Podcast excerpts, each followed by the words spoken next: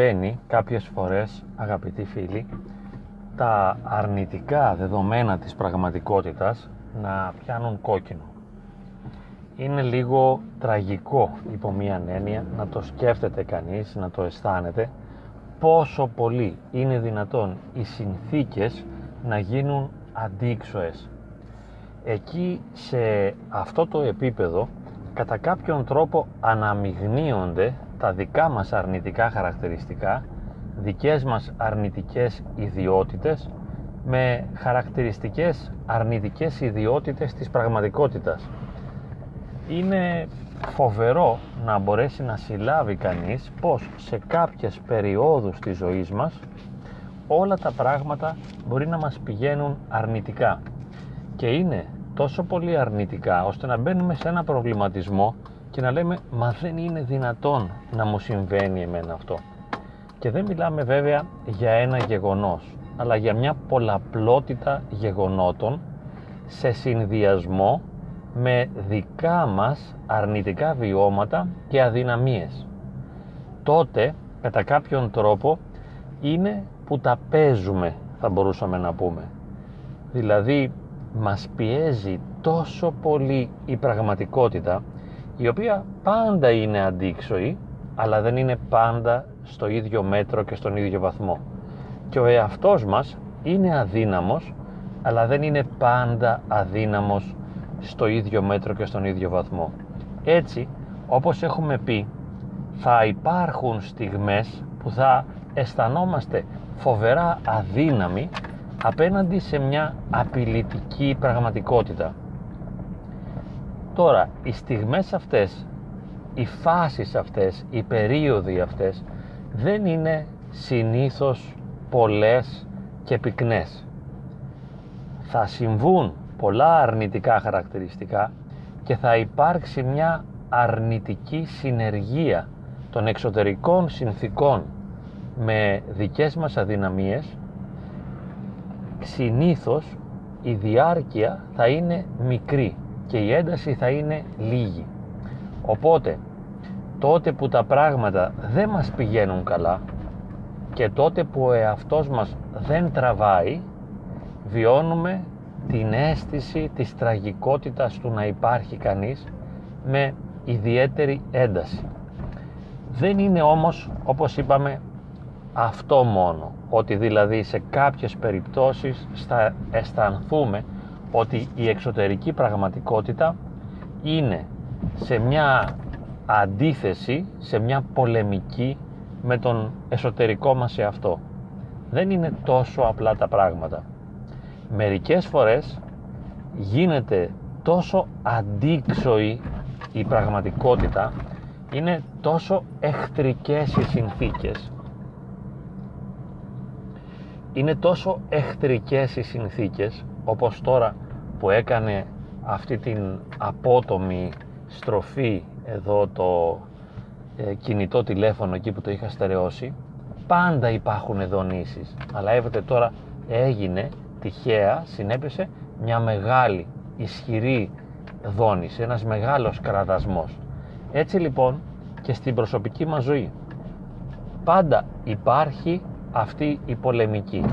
Και σχεδόν ποτέ δεν είναι ιδιαίτερα φιλική προς εμάς η πραγματικότητα. Υπάρχουν βέβαια και εξαιρέσεις και υπάρχουν περίοδοι που νιώθουμε ιδιαίτερα δυνατοί και που η πραγματικότητα είναι φιλική προς εμάς. Συμβαίνει και αυτό. Δεν μπορούμε να το αρνηθούμε, αλλά αυτό δεν μας προβληματίζει και όταν συμβαίνει χαιρόμαστε και συμβαίνει εκτάκτος μια φιλική πραγματικότητα και ένας εαυτός δυνατός. Συμβαίνει και αυτό. Αλλά είναι να απορεί κανείς και μπαίνει σε μια πολύ μεγάλη κρίση όταν η πραγματικότητα γίνεται αφόρητα εχθρική. Λες και κάποιος, κάποιος εχθρός έχει προγραμματίσει τα γεγονότα να συμπέσουν με τέτοιο τρόπο ώστε να βασανιστούμε και να ταλαιπωρηθούμε.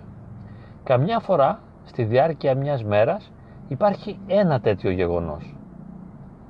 πιο αραιά δύο τέτοια γεγονότα. Καμιά φορά όμως μας πηγαίνει σειρά τέτοιων αρνητικών γεγονότων.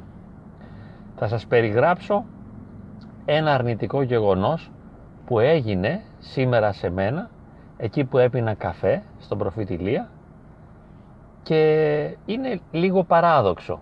Δεν του δίνω ιδιαίτερη σημασία, ούτε με απασχολεί, ούτε με ταράσει ιδιαίτερα. Απλά μου κάνει εντύπωση. Δηλαδή, άνοιξα το αυτοκίνητο, έκανα μία δουλειά με τον υπολογιστή, τον οποίο και τώρα τον έχω εδώ, δηλαδή μετασχηματίζει κάποια βίντεο από τη μία μορφή σε μια άλλη μορφή και τώρα τον έχω δίπλα μου ανοιχτό και κάνει αυτή την επεξεργασία και πήγα να ξεκινήσω. Διαπίστωσα πως τα κλειδιά έλειπαν. Άρχισα λοιπόν να ψάχνω τα κλειδιά παντού. Πραγματικά έψαξα όλες τις τσάντες, όλα τα πιθανά σημεία με το φακό, όλη τη διαδρομή, επέστρεψα πίσω να ρωτήσω τα γκαρσόνια μήπως τα βρήκαν εκεί που καθόμουν, κοίταξα ο ίδιος, αναλυτικά κοίταξα τα πάντα, πολλές φορές. Παραδόξως, αυτή η διαδικασία μου πήρε περίπου 20 λεπτά, 20 τραγικά λεπτά. Άνοιξα το φακό, κοίταξα σε όλα τα πιθανά μέρη του αυτοκινήτου, βρήκα και όλες τις βρωμιές που υπήρχαν εκεί, κάτω από τα καθίσματα, δεξιά, από πίσω, παντού, τσέπες, ε, ακόμα και στα πιο απίθανα σημεία.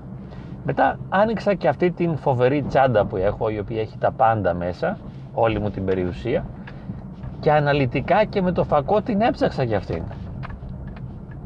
Λοιπόν, δεν είναι τώρα βέβαια αυτό. Αυτό είναι ένα σήμαντο γεγονός. Θα μου πεις τι έγινε, ρε φίλε, έχασες τα κλειδιά σου και τι έγινε. Εντάξει, ήμουν έτοιμος να αφήσω το αυτοκίνητο εκεί, να πάρω ταξί, να πάω στο σπίτι, να πάρω άλλα κλειδιά και να επιστρέψω. Ε, την τελευταία στιγμή λοιπόν, αφού μετακίνησα και το αυτοκίνητο σπρώχνοντάς το για να δω μήπως ήταν από κάτω, με το πόδι ας πούμε το έσπρωξα μπήκα μέσα, ήταν κλειδωμένο και το τιμόνι, το έσπρωξα σιγά σιγά προς τα πίσω, ούτε από κάτω ήταν. Ε, καθώς κοιτούσα από μακριά έτσι και βίωνα την οδύνη αυτή, βλέπω ότι τα κλειδιά που ήταν, ήταν στη θέση τους, πάνω στη μίζα. Θα μου πεις, πρώτη φορά σου συνέβη; Όχι. Είσαι αφηρημένος; Είμαι. Αλλά δεν δικαιολογείται τώρα αυτό σε ένα ορθολογικό επίπεδο να ψάχνεις σε 20 λεπτά πραγματικού χρόνου να βρεις τα κλειδιά και τα κλειδιά να μην βρίσκονται και τελικά να είναι πάνω στη μίζα και να κρέμονται κιόλας και κουδουνάνε και εγώ να μην μπορώ να τα δω εν έχω ψάξει παντού είναι σαν να υπάρχει ένας αόρατος εχθρός που σου εμποδίζει να δεις τα κλειδιά. Σε φτάνει δηλαδή να αγγίξεις τα όρια της παράνοιας αυτή η αδιαφορία της πραγματικότητας για τα προσωπικά σου βιώματα. Ναι, έτσι είναι λοιπόν. Είναι τραγικό. Βέβαια, δεν θα σας εξηγήσω τώρα. Σήμερα μου συνέβησαν και ένα-δύο άλλα κουφά και χτες το βράδυ ας πούμε ενώ σε γενικές γραμμές οι ζάλες που αισθάνομαι πάνε πολύ καλά ήταν ιδιαίτερα έντονες. Και πήρα και υψηλή δοσολογία φαρμάκων για να μπορέσω να τις ελαττώσω εχθές το βράδυ.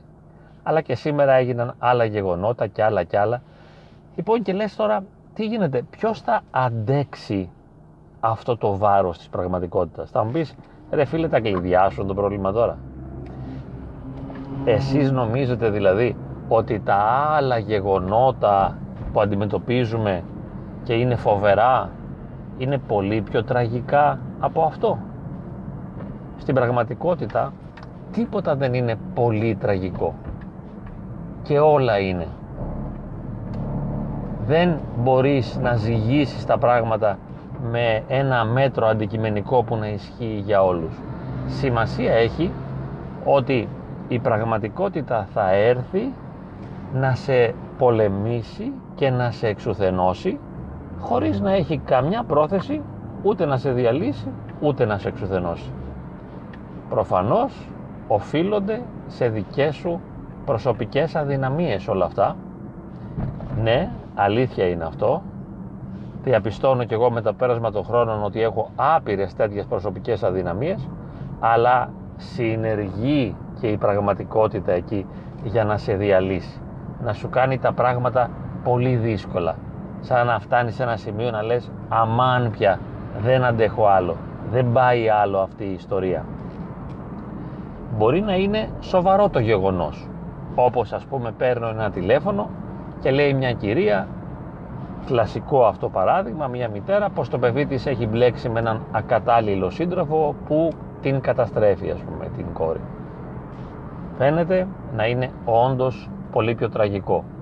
Ή ας πούμε το πρόβλημα της ανεργίας, το πρόβλημα της φτώχειας ή των ασθενειών, του καρκίνου, των σοβαρών ασθενειών. Στην πραγματικότητα όλα είναι ένα παιχνίδι.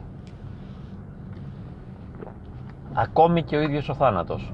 Είναι θέμα ερμηνείας, αντιμετώπισης. Πώς θα το δούμε. Είναι τραγικό το να αρρωσταίνεις βαριά, το να πονάς και να πεθαίνεις. Φυσικά και είναι. Αλλά μήπως δεν είναι τραγικό να σου αποδεικνύει η πραγματικότητα την έσχατη, βαθύτατη ηλικιότητά σου που ψάχνεις τόση ώρα να βρεις τα κλειδιά σου ενώ αυτά είναι στη μίζα; Ναι. Είναι πώς το βιώνεις. Είναι πώς αισθάνεσαι.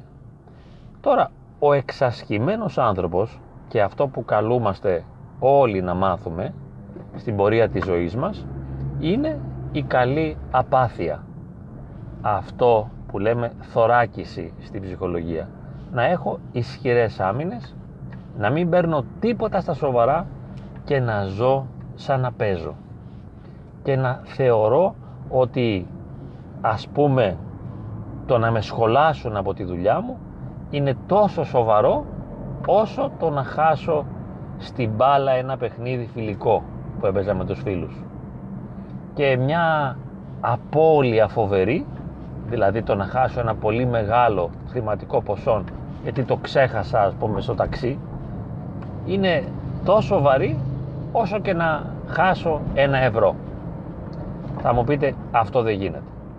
Ε, δεν λέμε πάντα πράγματα που γίνονται, βάζουμε και κάποιους στόχους και λέμε πώς είναι δυνατόν να θωρακιστούμε ώστε να επιβιώνουμε με έναν καλύτερο τρόπο να βελτιώσουμε την ποιότητα της ζωής μας και κατά κάποιον τρόπο να είμαστε άτρωτοι για να μην μας λυγίζει η πραγματικότητα.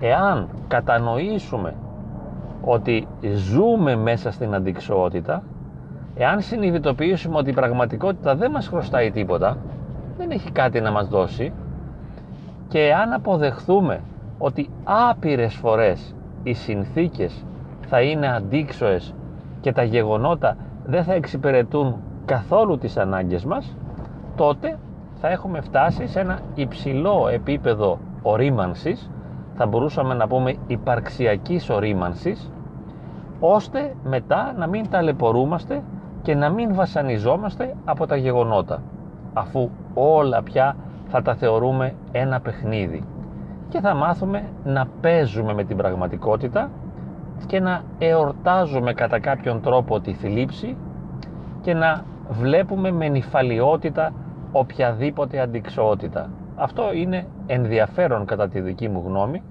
και κάπου εκεί σκοπεύω και προσπαθώ να το πετύχω. Διότι αυτά που λένε μερικοί για την καλή συνεργία του σύμπαντος και ότι αν το οραματιστείς η ζωή θα στο φανερώσει. Το μυστικό που λέμε που είναι και ταινία και βιβλίο. Και αν έχεις θετική σκέψη και κάνεις θετικούς οραματισμούς θα έρθει η ζωή να εκπληρώσει τα όνειρά σου και θα γίνουν πραγματικότητα όλα όσα επιθυμείς γιατί το σύμπαν θα συνεργαστεί με την προσδοκία σου, με το όνειρό σου εγώ αυτά τα βλέπω παραμύθια της, χαμη, της Χαλιμάς. Όμως δεν ε, με δυσαρεστούν και τα παραμύθια της Χαλιμάς και ούτε τα βάζω με αυτούς που τα λένε. Και στο κάτω-κάτω καμιά φορά μπορεί να συμβεί και αυτό. Ένας θετικός οραματισμός να προσκαλέσει κατά κάποιον τρόπο τη συνεργία του σύμπαντος και τα πράγματα να πάνε όπως τα θέλαμε. Δεν ξέρω, μπορεί να συμβαίνει και αυτό. αλλά επειδή στη δική μου ζωή και στη ζωή των ανθρώπων που παρακολουθώ συμβαίνει σπάνια, προτιμώ τη δική μου κοσμοθεωρητική αντίληψη και την βίωση των πραγμάτων μέσα από το πρίσμα το αμυντικό που σας πρότεινα μόλις τώρα. Δηλαδή, παίζω με την πραγματικότητα. Δεν παίρνω τίποτε στα σοβαρά και περιμένω κάθε στιγμή όλα να στραβώσουν. Όχι γιατί εγώ θέλω να στραβώσουν, αλλά για να μπορώ να παίξω την ώρα που θα συνειδητοποιήσω ότι τίποτα δεν έγινε όπως το περίμενα. Τι σημασία άλλωστε έχουν όλα αυτά; Στην τελική δεν έχουν καμιά σημασία. Είμαστε μόνοι. Είμαστε έρημες υπάρξεις, οι οποίες όμως μπορούν να κοινωνούν, μπορούν να επικοινωνούν, μπορούν να συνέρχονται με τους άλλους και μπορούν να χαίρονται. Μπορούν να κερδίζουν, μπορούν να επιτυγχάνουν, βεβαίως. Αλλά επειδή θα συνοδευτούν όλα αυτά και από αποτυχίες και από αρνητικά γεγονότα και από αρνητικές εμπειρίες, εμείς ανοίγουμε την αγκαλιά μας για να αποδεχτούμε τα πάντα ώστε να μην πάσχουμε από τίποτα.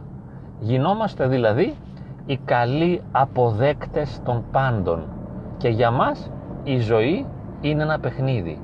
Και είτε χάσουμε τα κλειδιά μας και είναι μπροστά μας είτε χάσουμε το κεφάλι μας από μια βλακεία παραμένουμε απαθείς.